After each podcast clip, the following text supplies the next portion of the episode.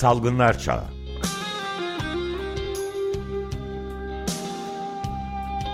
Pandemide Sağlık.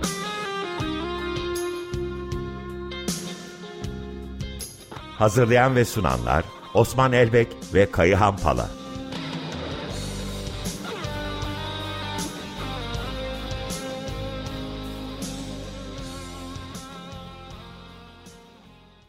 Günaydın, günaydın Osman Bey, Kayan Bey. Günaydın. Günaydın. Günaydın. Evet, pandemi bitmiş mi? Pandemi bitmiş ama Ömer Bey virüsün bundan haberi yok. Biri virüse de söyleseydi bittiğini e, o da sonunu getirirdi diye düşünüyorum. Evet yani Tedom Gebreyesus da pandeminin bittiğini sanmak çok e, yanlış olur diye bir açıklama yapmış. Onu gördüm de onun üzerine sordum. Bütün ülkelerin uyanıklığı, uyanık dikkatinin devam etmesi gerekir, şarttır diye dün bir açıklama yapmış Dünya Sağlık Örgütü. Evet, geçtiğimiz iki haftada e, hani başlarken iki günü anarak başlayalım isterseniz. Biri 8 Mart Emekçi Kadınlar Günü, ikincisi 14 Mart Tıp Bayramı'ydı. Bir de bir arada 11 Mart vardı pandeminin ikinci yılı. E, bu vesileyle özellikle 14 Mart'ı geçmiş tekilerden çok farklı olarak sağlık çalışanlarının ve toplumun sağlık hakkını gerçekten çok iyi tartıştığı bir süreç olarak yaşadığımızı düşünüyorum. E, 14 Mart bağlamında sağlık çalışanları, hekim eğer e, dünyaya acımasız reform olarak tanıtılan bu sağlıkta dönüşüm programının tüm olumsuz etkilerini fiilen şiddet dahil olmak üzere yaşıyorlar. Bugünlerde de yurttaşların sağlık hakkına ulaşımları önünde giderek artan engelleri de toplum yaşıyor. E, belki bu vesileyle 14 Mart ve dönüşüm programını bir kere daha gözden geçirmek ve tartışmak gerekiyor. Bilmiyorum Kayahan sen ne dersin? Çok haklısın Osman. Bu sağlıkta dönüşüm programının sağlığı ticarileştirmesi ve bu ticarileştirme nedeniyle bir takım kavramları alt üst etmesi, örneğin sağlıkta kışkırtılmış talep gibi bir yanıyla sağlık çalışanlarını mutsuzlaştırır, tükenmeye doğru yöneltirken öte yanıyla da yurttaşların sağlık hizmetine erişimin önünde ciddi bir engel oluşturmaya başladı. 5 dakikalık polikliniklerdeki randevu sürelerinin yanı sıra nüfusun %10'undan fazlasının halen genel sağlık sigortası kapsamına alınamamış olması o 5 dakikalık randevuya bile erişme konusunda bazı yurttaşları sıkıntıya sokmaya başladı. Dolayısıyla bir an önce bu neoliberal sağlık reformlarını bir kenara bırakıp pandemide çok daha net olarak ortaya çıktığı gibi kamucu, eşit, ücretsiz bir sağlık sistemini eğer gerçekten sağlığın en temel insan hakkı olduğu konusunda samimiysek hayata geçirmek zorunluluğumuz var. E, bu programda bu pandeminin ikinci yıl vesilesiyle çok kısa bir dünya ve Türkiye aslında ağırlıklı analizi yapıp e, son bölümde de e, yeni kıpırdanmalar üzerine birkaç vurgu yapmak istiyoruz. E, dünyaya baktığım zaman kritik verilerden biri 10 Mart 2022'de Lancet'te yayınlandı. Haber olarak da e, yaygın bir şekilde karşılık buldu. E, resmi olarak dünyadaki yaklaşık 6 milyon ölümün COVID'e bağlı ölümün aslında 3 katı olduğu öngörülüyor hesaplamalarda. 17 ile 20 milyon arasında bir ölümün olduğu gerçekleşti ifade edildi bu araştırmada. Türkiye verisi de e, araştırmanın yapıldığı gün itibariyle 82 bin küsür ölüm vardı resmi olarak doğrulanmış. E, bu beklenen gerçek ölümün ise 185 bin kişinin Türkiye'de COVID-19'dan öldüğünü yani resmi doğrulanmış verinin yaklaşık 2,2 kat kadar gerçekte COVID-19'dan ölüm olduğunu ortaya koydu.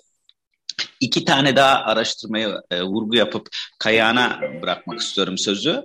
E, biri Lancet'te 2 Mart'ta yayınlandı. Florva arkadaşları. E, Mart 2020 ile Eylül 2021 arasında toplumsal cinsiyet açısından baktılar COVID-19'un yaptığı yıkıma. Şunu gördük. E, kadınlarda iş kaybı erkeklere göre COVID-19'un getirdiği iş kaybı 8 kat daha fazla. Kadın ve kız öğrencilerde e, okulu bırakma, eğitim yani okullar kapalı olmasa dahi okul bırakma 21 kat daha fazla. Ee, kadınlara yönelen şiddet ise 23 kat daha fazla. Yani bir toplumsal cinsiyet eşitsizliğinin COVID-19 bağlamıyla yaygın bir yıkımını görüyoruz. E, cinsiyetler arasındaki eşitlik ise e, aşı tereddütü ve aşılanma oranlarında tek yakalanmış duruyor. Onun dışında kadınlar lehine, aleyhine ciddi bir dezavantaj var. E, son e, araştırma verisi de Health Policy'de 11 Mart'ta e, tanımlandı. Bu iki yıllık dönem içerisinde ülkelerin yaptığı iyi şeyleri incelediler ve COVID-19 kontrol programına neler olumlu katkı sundular diye. Ben dört maddeyi altını çizdim. Biri diyor ki bu araştırma bilimsel yaklaşım ve siyasi liderliği buluşturanlar buluşturan ülkeler kontrol programlarında başarılı oldu.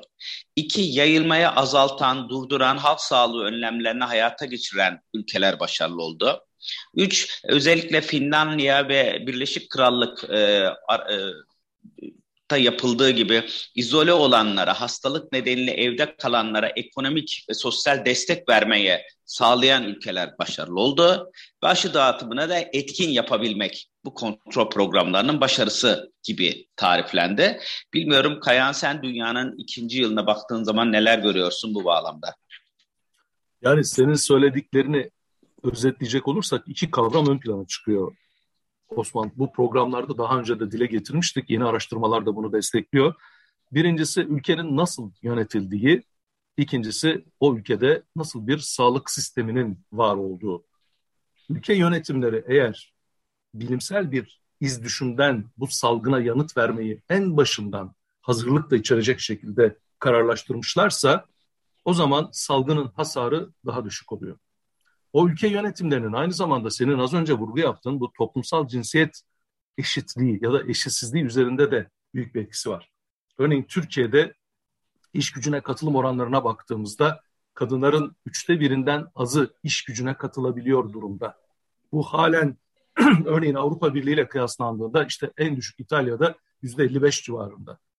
Biz biraz bu toksik erkekliği de içerecek şekilde bu süreci ülke yönetimleri, o ülke yönetimlerinin yerel yönetimlerdeki yansımaları gibi kavramlar üzerinden de tartışmak durumundayız. Bizim programımızın zamanı buna uygun değil ama bunu da bir kenarda söylemek zorunda hissediyorum. Sağlık sistemlerine gelince girişte de söylemiştik. Sağlık sistemi eğer para kazandırma amaçlı, özel sektöre kaynak aktarma amaçlıysa o zaman koruma kavramı geri plana itiliyor. Koruma kavramı geri plana itilince birinci basamak geri plana itiliyor. Oysa salgınla mücadelede, salgına güçlü yanıt vermede ilk yapmanız gereken şey düzgün, iyi çalışan bir birinci basamakla salgını sahada kontrol etmeye çalışmak. Türkiye'nin yapmaya çalıştığı gibi hastanelerde salgını karşılamak değil bilimsel araştırmalarının da e, gösterdiği gibi güçlü, iyi bir birinci basamak sağlık hizmetlerinin kurgulandığı, kamucu, ticaretleştirme hedefi olmayan bir sağlık sistemi ve ülkede demokrasi, insan hakları, özgürlükler ve elbette toplumsal cinsiyet eşitliği kavramı ön plandaysa o zaman bu pandeminin yükünün daha az olabildiğini e, bütün araştırmalar gösteriyor. Ancak şunu özellikle vurgulamakta yarar var. Dünya Sağlık Örgütü de son bir yıldır özellikle vurguluyor. Dünyanın bu sağlıkla ilgili veri toplama sistemlerini, uluslararası bu verileri bir araya getirme, bir ağ oluşturma sistemlerini de mutlaka gözden geçirmesi gerekiyor. Çünkü örneğin Türkiye'deki ölüm sayılarının üzerindeki tartışmayı hepimiz biliyoruz. Türkiye'nin yalnızca Sağlık Bakanlığı bildirimlerinden yani çok eksik olarak bildirilen ölümler üzerinden dünyada bir ülkeler arası kıyaslamaya girmiş olması gerçek durumu göstermekten uzak. O yüzden de hem işte az önce sözünü ettiğin araştırmalar hem de fazladan ölümlerle ilgili yerel düzeyde yapılmış olan çalışmalar bize yol gösteriyor ki bu e, pandemide hem Türkiye'de hem dünyada açıklanan rakamlardan çok daha büyük bir hasar maalesef söz konusu. E, bu arada belki haberlerde dikkatinizi çekmiştir. Aşı şirketlerinden biri olan Moderna 92 ülkede patentinden feragat edeceğini duyurdu. Ne kadar sorumlu bir şirket olarak. Şimdi bunun biraz arka planına baktığımız zaman Moderna e, Amerikan Ulusal Sağlık Enstitüsü'nün kullandığı e, kullandığı patenti e, dava olmak üzere. Çünkü e, Moderna Amerikan Sağlık Ulusal Enstitüsü'nden aldığı patenti bu aşı sürecinde kullanmadığını ifade etti. Bu Amerika'da ciddi bir gerilim. İki, e, Moderna şirketi şu an Amerika'da davalık iki şirket tarafından. Çünkü bu iki biyofarma şirketi diyor ki e, Moderna'nın ürettiği mRNA aşısında benim patentim kullanıldı ve bana hiçbir hak tariflenmedi. E, o yüzden aslında içeride Amerika Birleşik Devletleri bağlamında Moderna'nın e, kafası oldukça daralmış ve sıkışmış durumda. Dışarıya baktığımız ise Dünya Sağlık Örgütü Moderna şirketinin Güney Afrika'da destek vermesini istiyor. COVAX programı çerçevesinde e, özellikle bu yeni aşı geliştirme sürecine. Ama Moderna e, ısrarla Güney Afrika'ya destek vermiyor ve Güney Afrikalı bilim insanları e, kamuya açık Moderna bilgilerinden bugün itibariyle Moderna'nın mRNA aşısını kopyalamayı ve üretmeyi başardılar. E, böyle bir e, gelişim olmasına rağmen Moderna Dünya Sağlık Örgütü'nün tüm davetlerine rağmen destek sunmadığı için dışarıda da bir meşruiyet krizi yaşıyor. İçeride ve dışarıda sıkışmasının karşılığı olarak da 92 ülkede ki bunların içerisinde Güney Afrika yok. Ben patentimden feragat edeceğim diyor Kenya bağlamında. Aslında burada da e, bir tür e, meşruiyet krizine girmiş şirketin e, bir boya badana faaliyetine girişmeye çalıştığını vurgulamak lazım. Evet ayrıca da e, yani şeylere test yapma konusunda ya da diğer bakım e, sağlık bakımları konusunda filan da herhangi bir katkısı olmadığı aç, açıkça görülüyor Moderna'nın. Evet, bu arada Moderna'yı konuşurken Pfizer-BioNTech'e de vurgu yapmak lazım. Onu henüz e, üretmeyi başaramadılar çünkü Pfizer-BioNTech'in e, patenti çok daha fazla korunuyor, kamuya açık bilgileri çok daha sınırlı.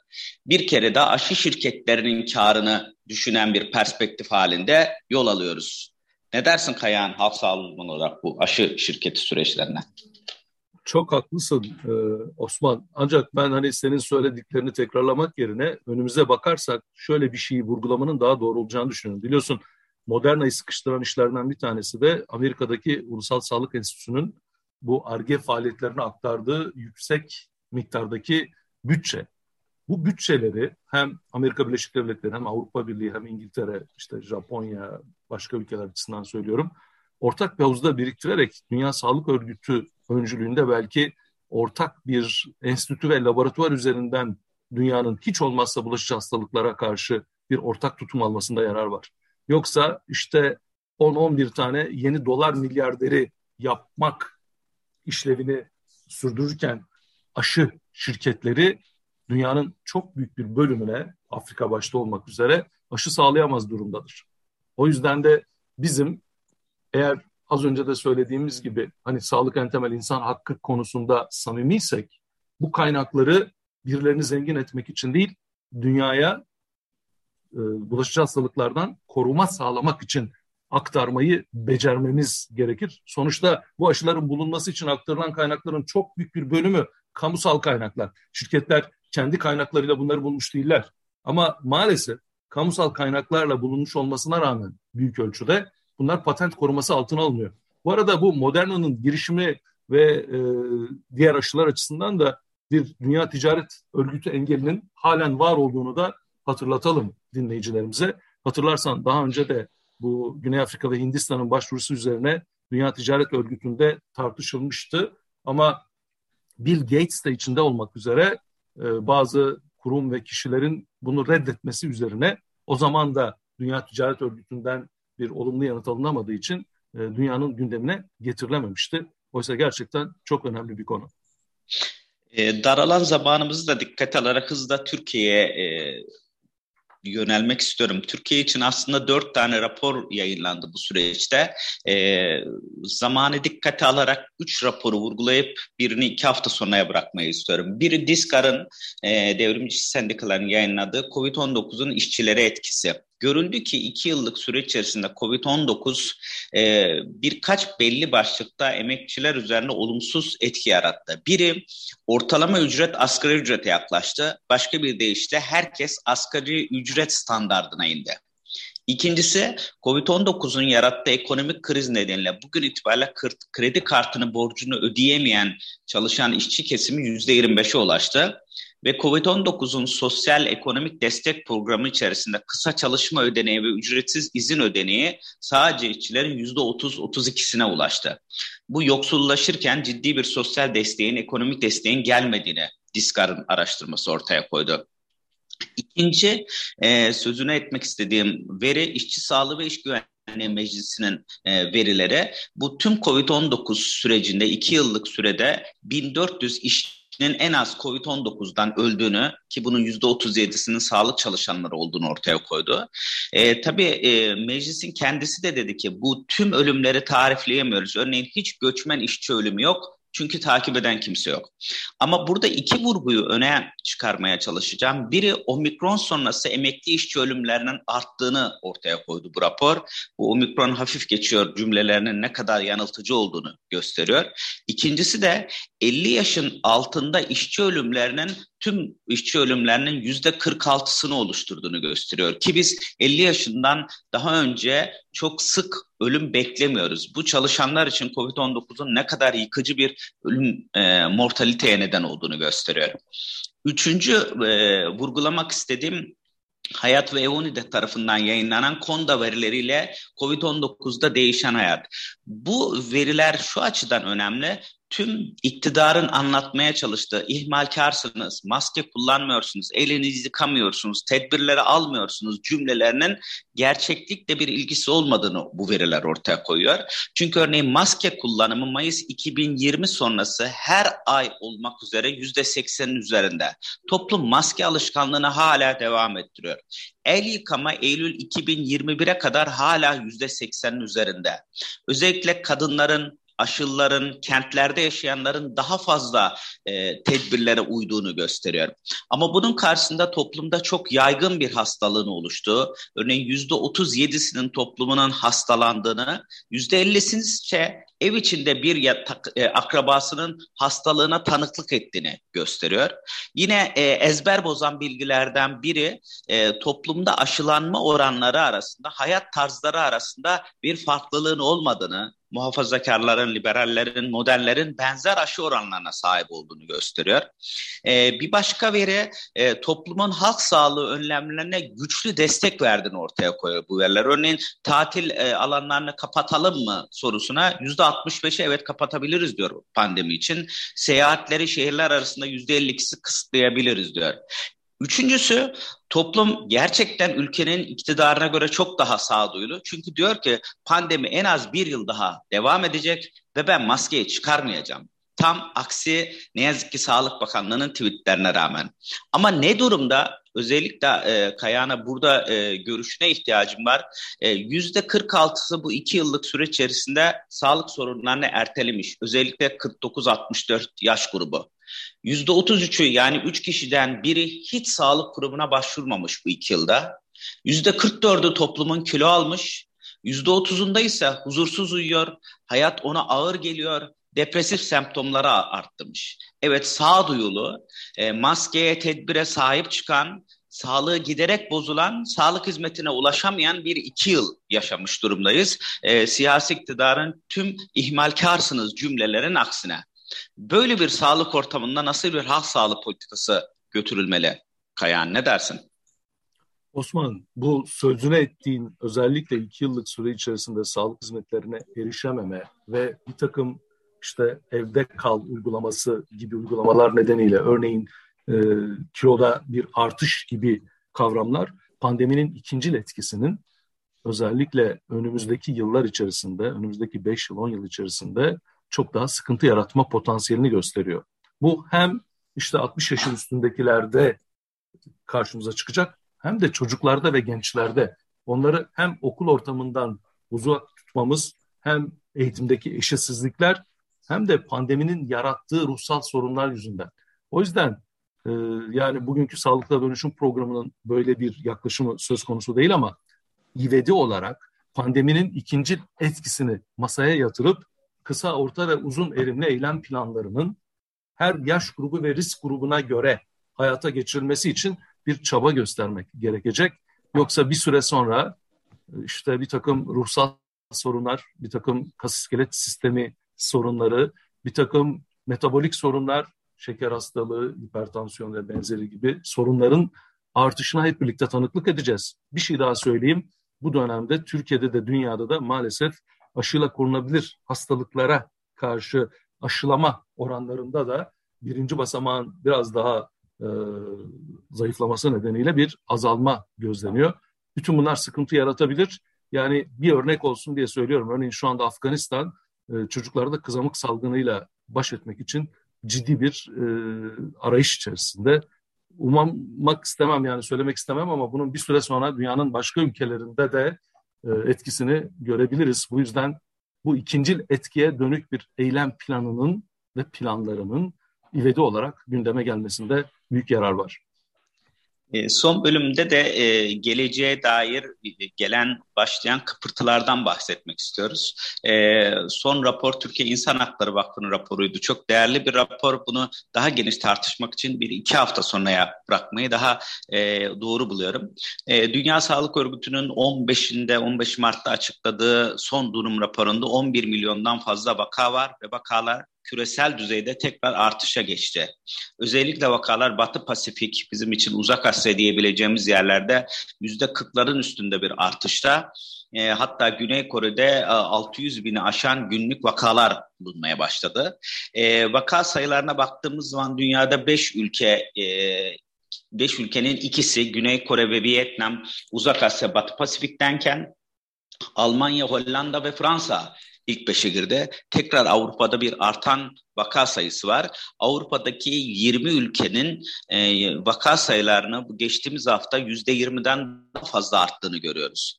Ölümlerde ise beklenmedik bir ülke Çin ilk beşe girdi. E, Avrupa'da da Rusya, Almanya ve İtalya'da e, ölümlerin e, ilk üç sırayı paylaştığını görüyoruz.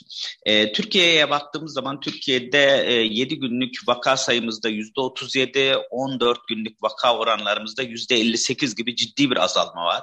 Bu azalmanın iyi ki ölümlere de e, yansımış durumda. Ölümlerimizde de yüzde yirmi ve yüzde kırk gibi 7 ve 14 günlük e, süreçlerde azalma var. Ancak bir noktaya dikkatinizi çekmek isteyeceğim. Sarkaç'ta yayınlandığı, yayınlanıyor biliyorsunuz İstanbul'da fazladan ölümler. 5-11 Mart'taki İstanbul'da 1890 ölüm var. Bir önceki haftaya göre aynı azalış trendi durdu. Ee, tekrar e, vakaların özellikle halk sağlığı önlemlerinin kaldırılmasıyla birlikte arttığını görüyoruz. Özellikle BA2 omikronun alt varyantının daha çok tartışıldığını görüyoruz. Ee, ne dersin Kayan? Vakalarda tekrar özellikle halk sağlığı önlemlerinin göz ardı edilmesiyle bir artış başladı gibi duruyor. Türkiye'ye yansıyacak mı sence? Elbette yansıyacak ama biz bunu Sağlık Bakanlığı rakamlarında görebilecek miyiz? Ondan emin değilim. Ee, yani Ocak'tan beri biliyorsun dünyada istikrarlı bir şekilde bir azalma söz konusuydu. Ama son hafta maalesef dünya genelinde e, bildirilmiş, doğrulanmış vakalarda yüzde sekizlik bir artış oldu. Burada Avrupa'nın özellikle e, bizi ilgilendirdiği için söyleyeyim yani dünyayı sen söyledin. E, artış yani Almanya'da, Hollanda'da, Fransa'da, işte Avusturya'da, Portekiz'de, Yunanistan'da ve İsviçre'de artış eğilimleri var. Bir ülkeyi daha söyleyeyim Rusya. Rusya'nın şöyle bir önemi var. Biliyorsun bu Ukrayna'daki savaşla birlikte hem Ukrayna'dan hem Rusya'dan Avrupa'ya büyük bir göç var. Şu anda örneğin Polonya'da bu artışı çok net görmüyoruz. Ama önümüzdeki günlerde görebileceğimize ilişkin işaretler var. Dolayısıyla bu artışın bir yandan halk sağlığı önlemlerinin terk edilmesi ki Danimarka ve Belçika burada bir örnek olarak verilebilir. Öte yandan Ukrayna'daki savaşın çok sayıda insanın Avrupa'ya göçmesi nedeniyle bir potansiyel sıkıntı oluşturabileceği bir yandan da artık bunu daha net söylemek lazım Osman. Biliyorsun aşı korumasında da bir azalma var. Son araştırmalar e, bize bunu çok net gösteriyor. O yüzden de örneğin dördüncü doz tartışmaları biraz daha fazla bugünlerde karşımıza çıkmaya başladı. Ve bu omikronun bir alt dizisi olan BA2'nin daha hızlı bulaşıyor olması bir risk oluşturuyor. Özellikle de risk grupları açısından. Bütün bunlara baktığımızda Türkiye'deki eğilimin işte Avrupa'daki vaka yükselmelerinden birkaç hafta sonra karşımıza gelebileceğini de bildiğimiz için muhtemeldir ki 2-3 hafta belki 4 hafta sonra Türkiye'de de bunların bir artış eğilimi karşımıza çıkabilir gibi görünüyor. Özellikle BA2'nin omikrondan bulaşma açısından daha e, standart BA1'e göre %56 daha fazla bulaşıcı olduğu ve ev içi, hane içi hata daha fazla olduğunu vurgulamak lazım. Belki bir son cümlede e, Delta ile Omikron'u birleştiren varyantın Fransa Pasteur Enstitüsü tarafından da doğrulanan Delta Kron'un Avrupa'dan sonra en son İsrail'de de e, saptandığını, tabii Türkiye'nin e, baştan itibaren söylediğimiz gibi yeterli genomik analiz yapmadığı için bu süreçlerin neresinde olduğunu bilmeden yol aldığımızı vurgulayıp yavaş yavaş şarkıyla bitirmek lazım herhalde. Evet süreyi Evet aşmadan. Ee, biz bugün Mavi Sakal'dan bir şarkı seçtik. 90'lı yıllardan bir parça. O diyor ki hani sevmiyorsan, teşekkür etmeyi bilmiyorsan, bıktım diyorsan, anlamam diyorsan, sözün kısası huzurumuzu kaçıyoruz, kaçırıyorsan ya hayatımızdan çek bir çektir git diyor. Hoşçakalın. Çok teşekkürler, hoşçakalın. Görüşmek üzere. Hoşçakalın.